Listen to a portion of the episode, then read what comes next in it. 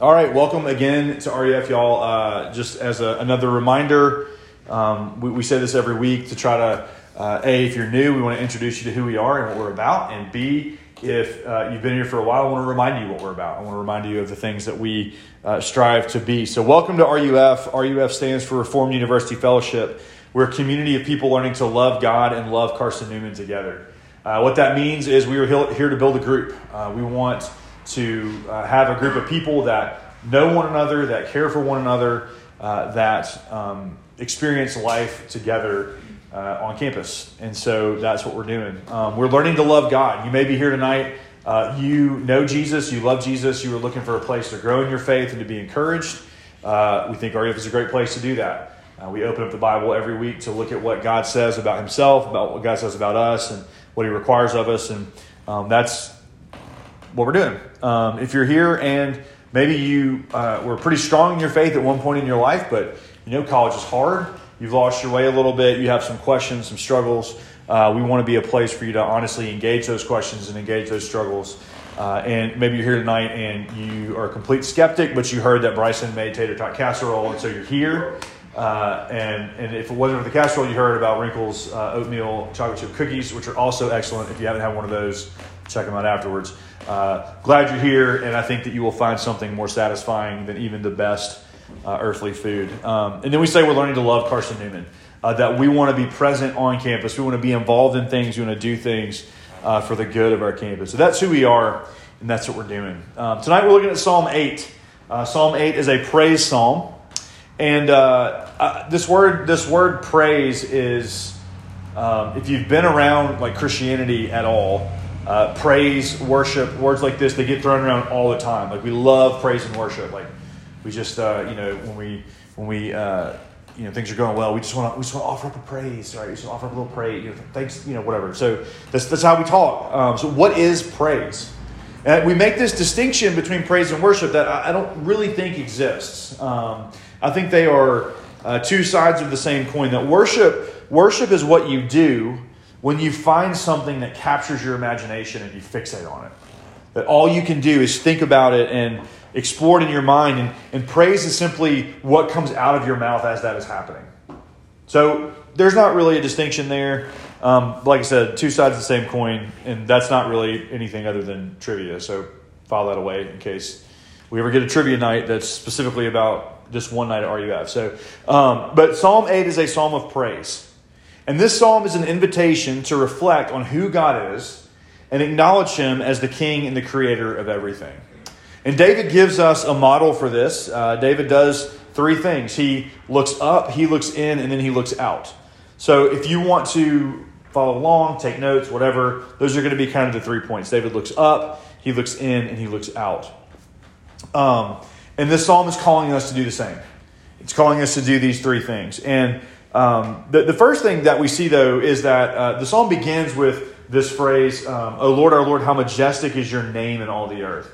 And, and talking about God's name is another thing that, like, in our weird little, like, evangelical bubble that we live in, we love talking about God's name. Uh, there are tons of songs that talk about the name of God. Uh, what does that even mean? And I think what that means is uh, it, it, it includes God Himself you know, God, God the person, God in Trinity and unity, all, all the things that He is. But it also includes God's revelation to us. It's not just who He is, but it's the way that He's choosing to show Himself. So that's kind of what that means. means. So David begins this psalm by looking up and considering creation. Look at what he says in verses 1 and 3. He reflects on the majesty of God's name in all the earth. He sees God's glory in creation, and he is in awe of the work of God's fingers. And these are the things that I think are important for us to take away here.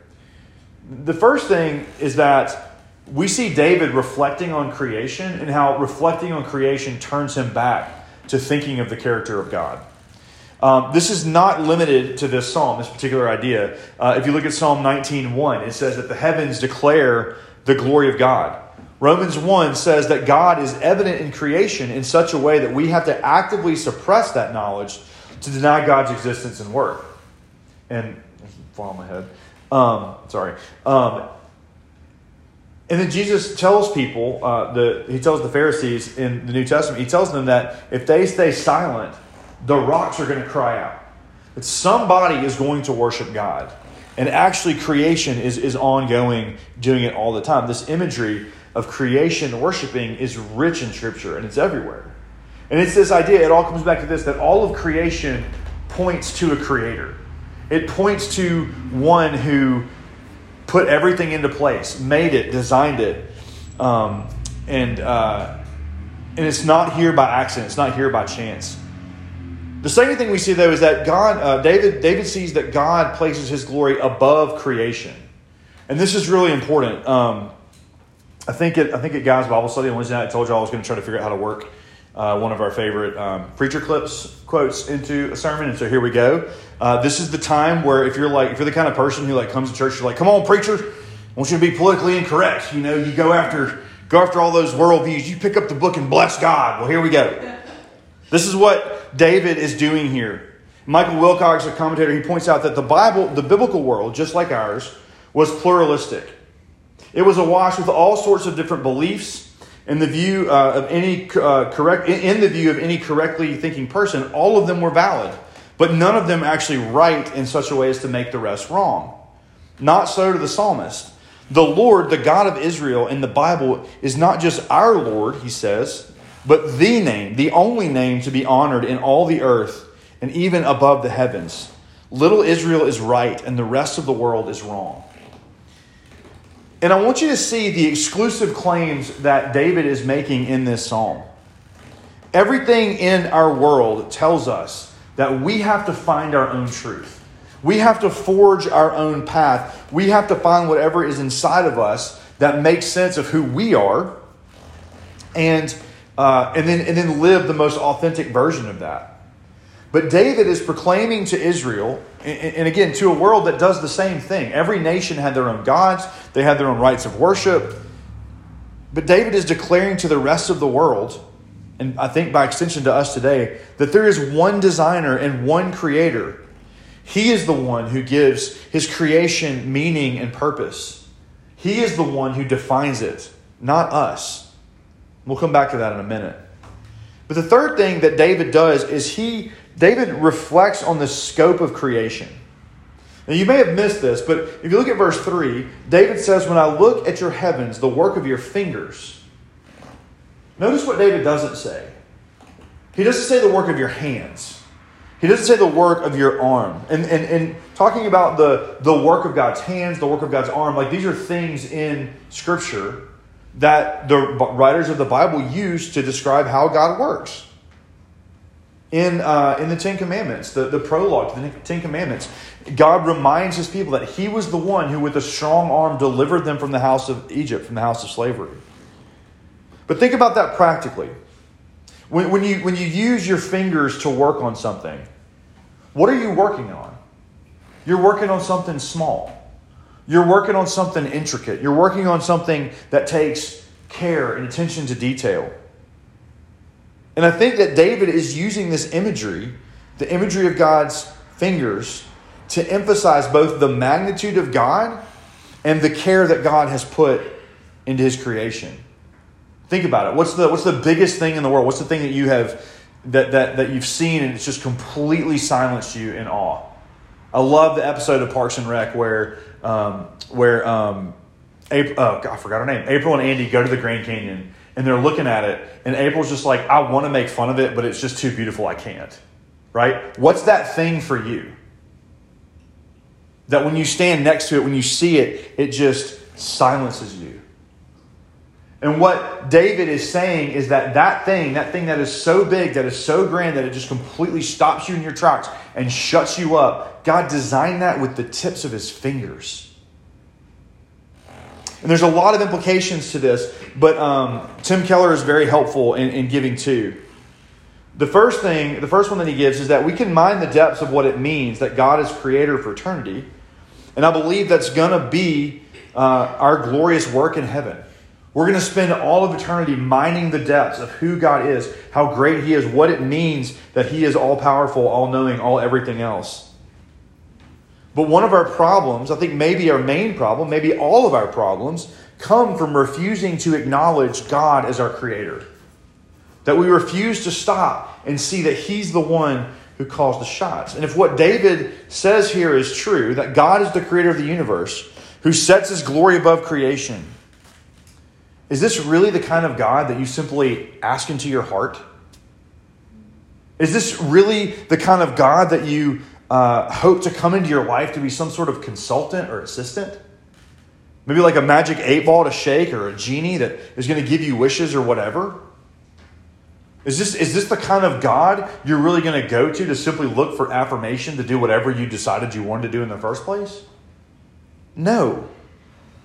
And this vision of God that David lays out in Psalm 8 is, is, is the complete opposite of that. That this is, if this is, if he is who he says he is, and he is, then he is the king of everything.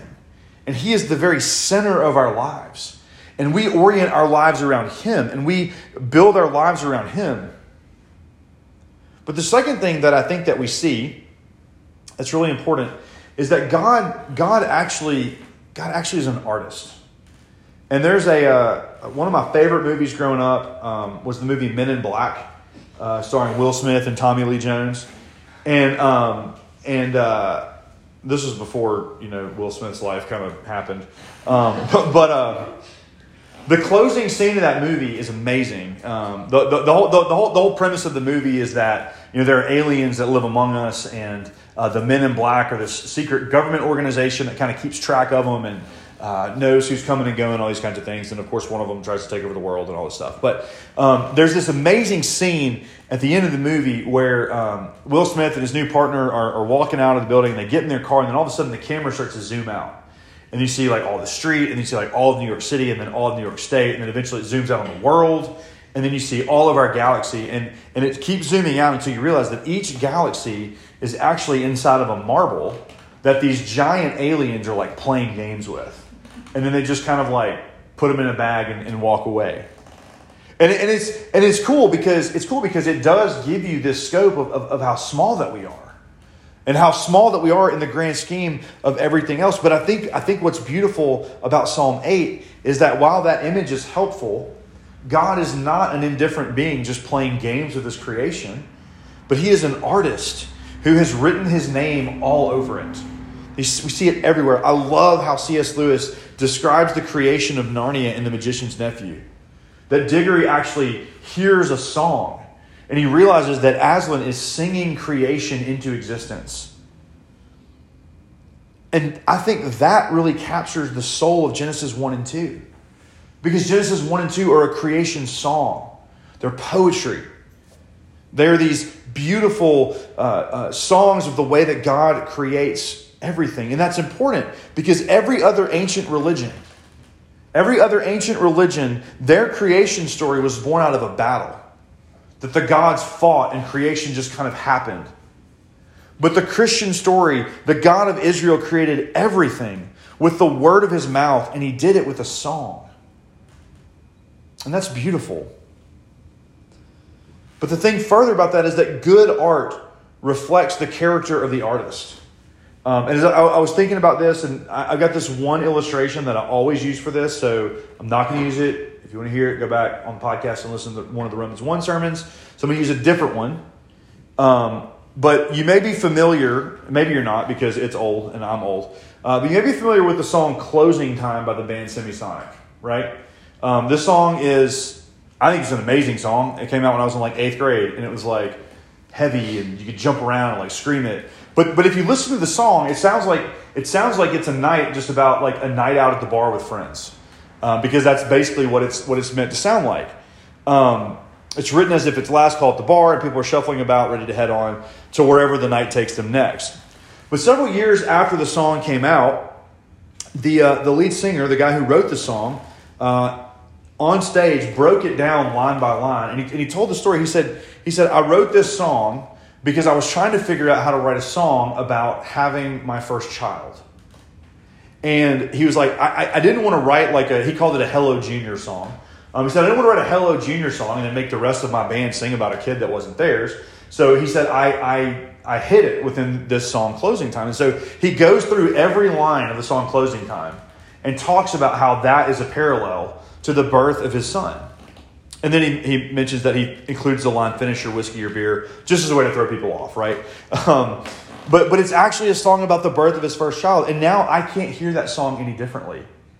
That now, instead of hearing a song uh, describing what for years sounded like just kind of a, a party night out, reflects the tenderness and care of a father becoming a father for the first time. That's what good art does, that it bears the mark of the Creator. And that's what creation does. That all creation bears the mark of our loving Father. And so, my question for you for this first point is this What does creation, or what does your view of creation, reflect about God? Is it something that is beautiful, that is to be enjoyed? Is it something that is all powerful and is to be worshiped? Is it something that is evil that is to be avoided? One of those is actually the right answer. It's the one about being beautiful and being enjoyed. But consider that. Consider your view of creation. Consider what creation tells you. And ask why it declares anything other than the glory of God if it does. But then David looks in.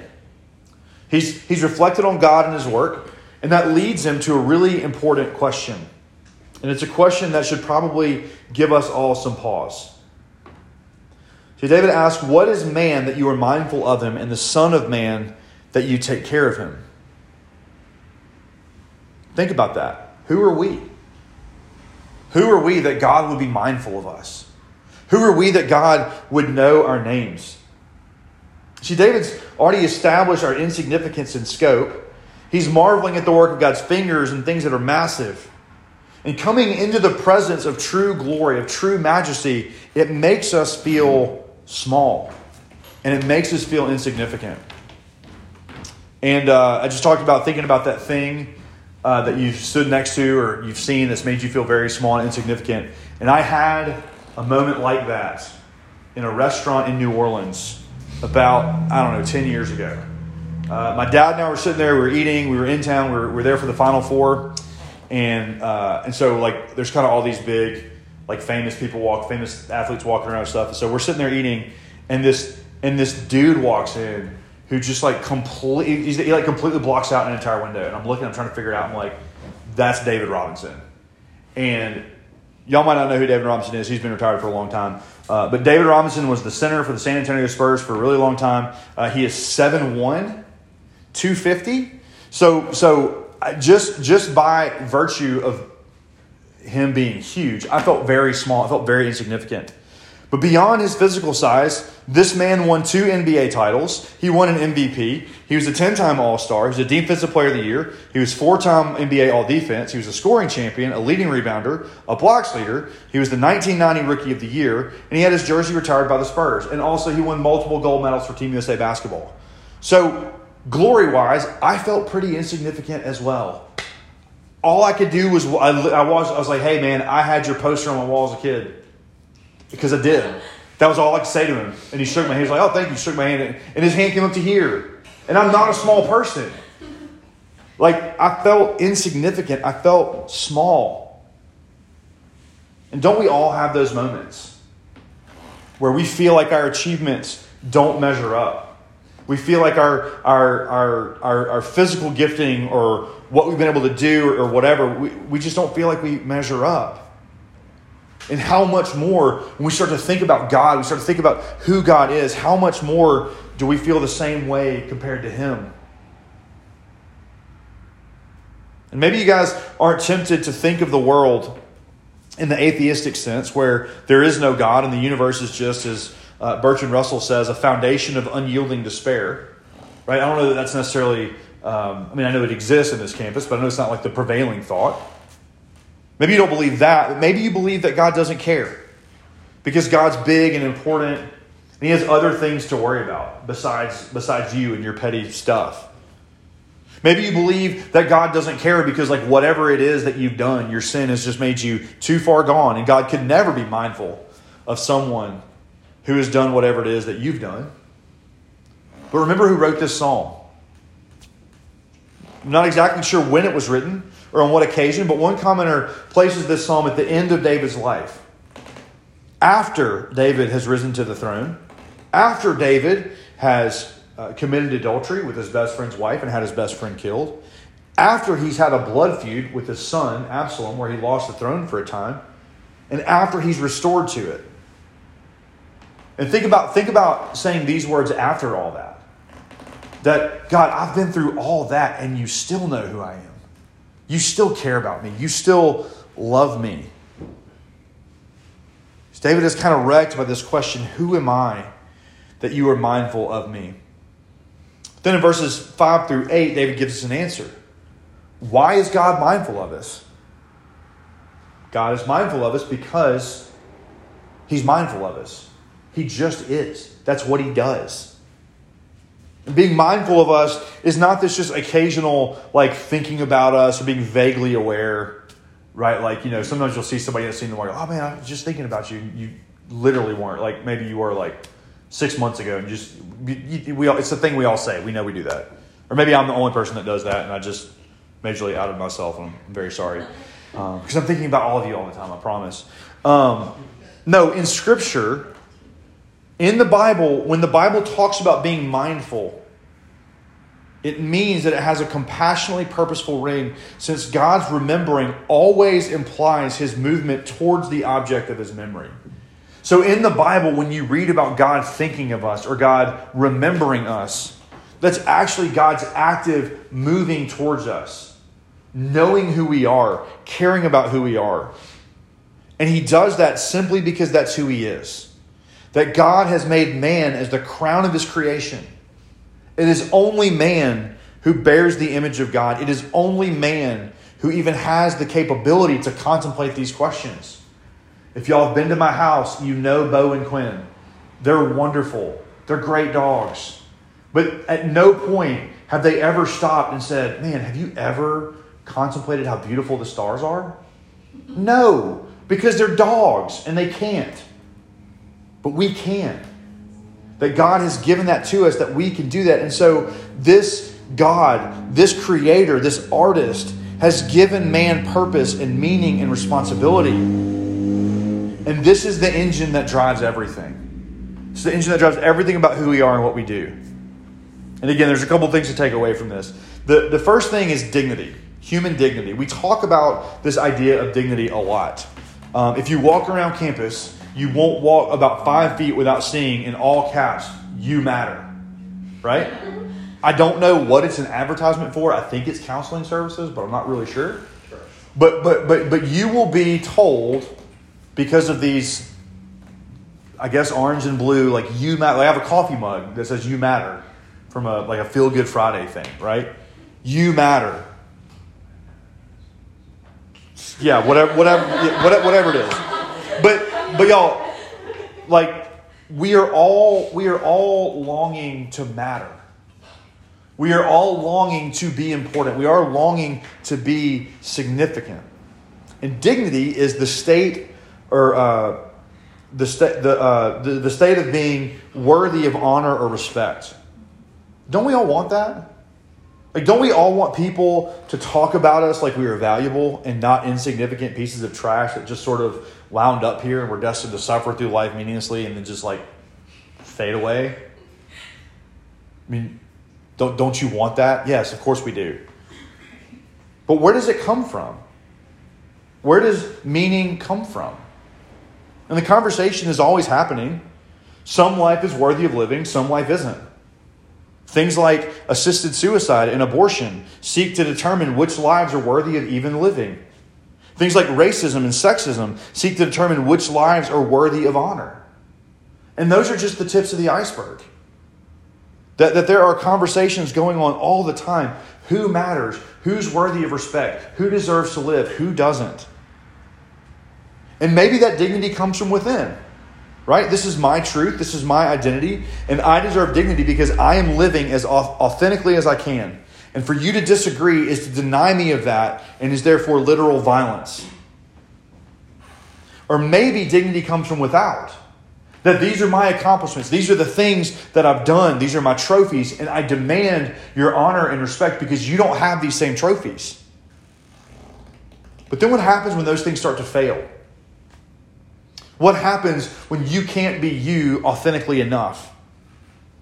What happens when someone achieves something bigger or better? I want to say it was 2016 when Drake and Kanye got into a rap battle about who had the bigger swimming pool.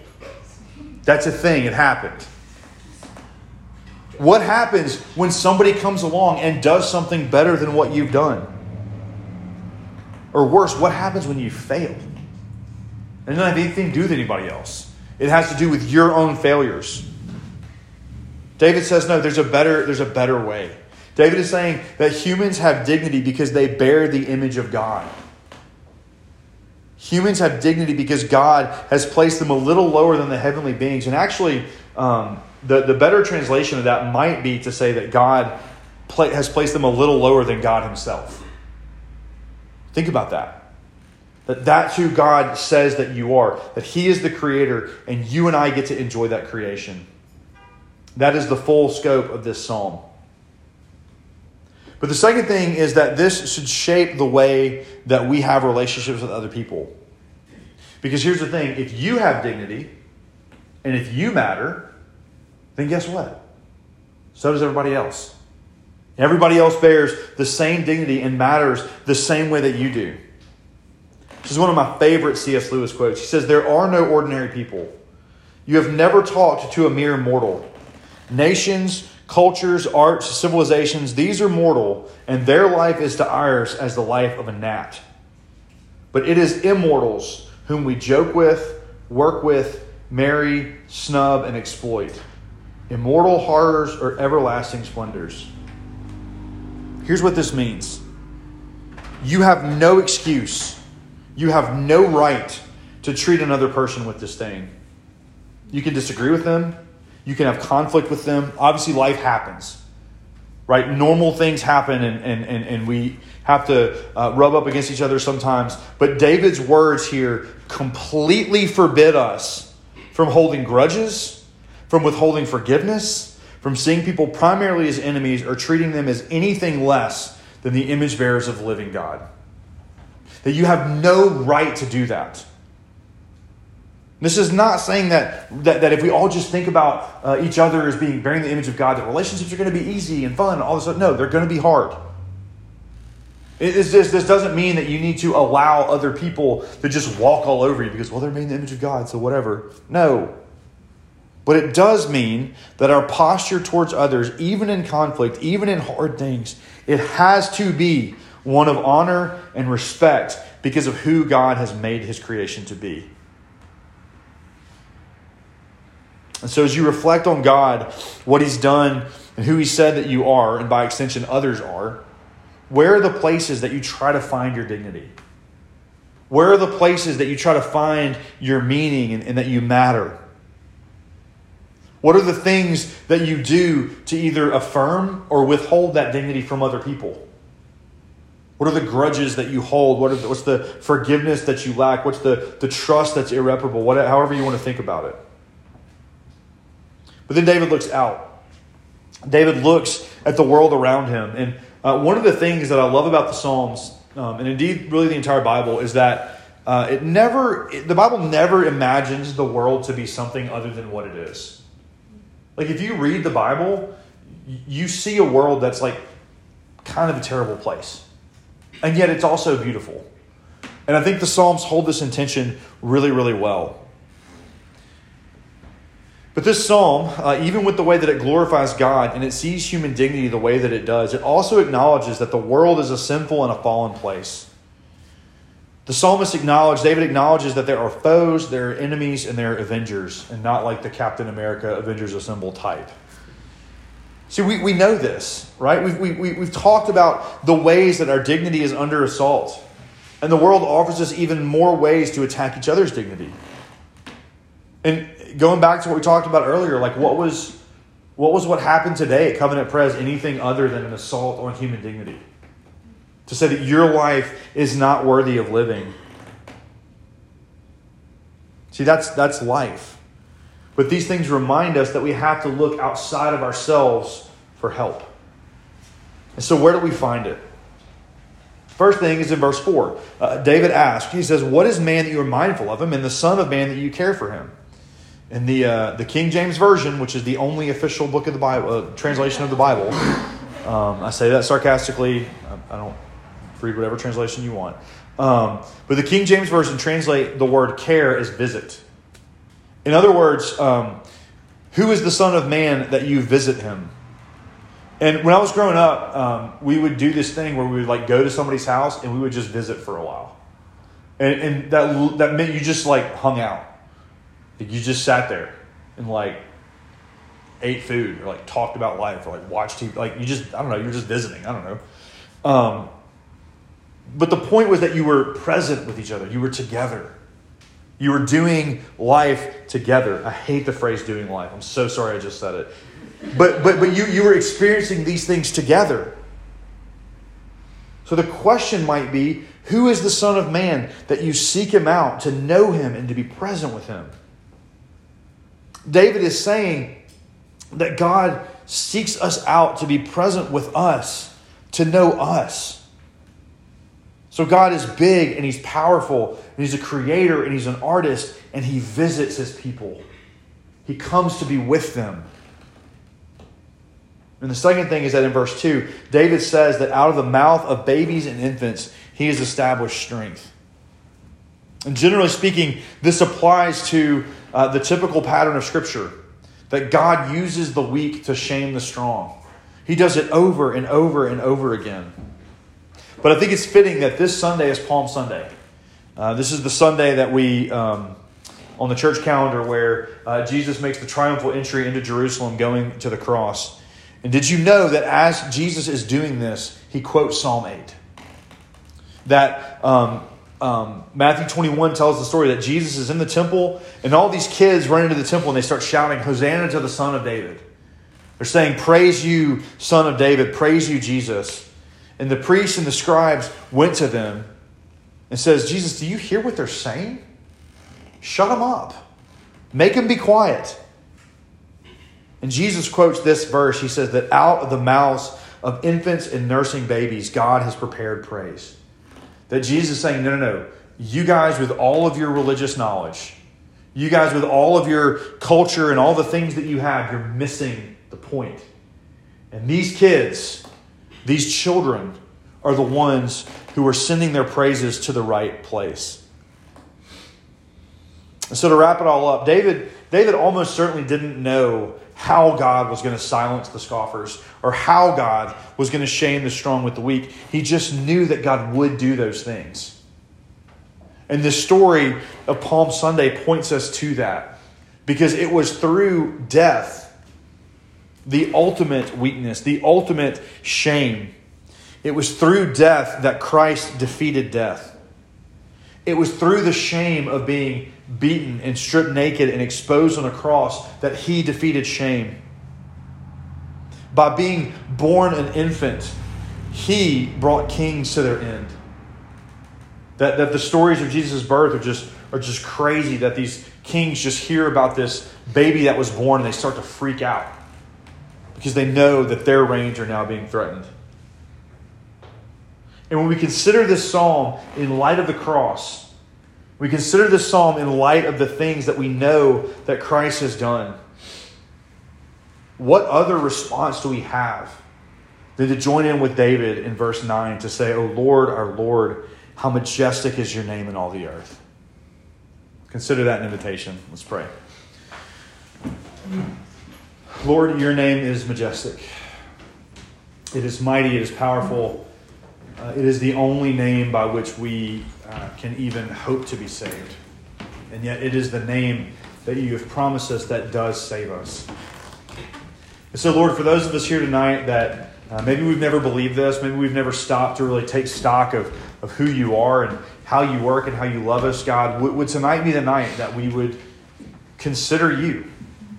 That we would consider ourselves and that we would consider that we need you to be our help, to be our Savior. Or maybe for those of us that have believed this for a long time or um, however long it's been, uh, Lord, would you remind us of this? Would you encourage us to look up, to look in, and to look out? To see you for who you are, to see ourselves for who you've said that we are, and to see our world as you see it. Lord Jesus, would you do these things? It's in your name we pray. Amen.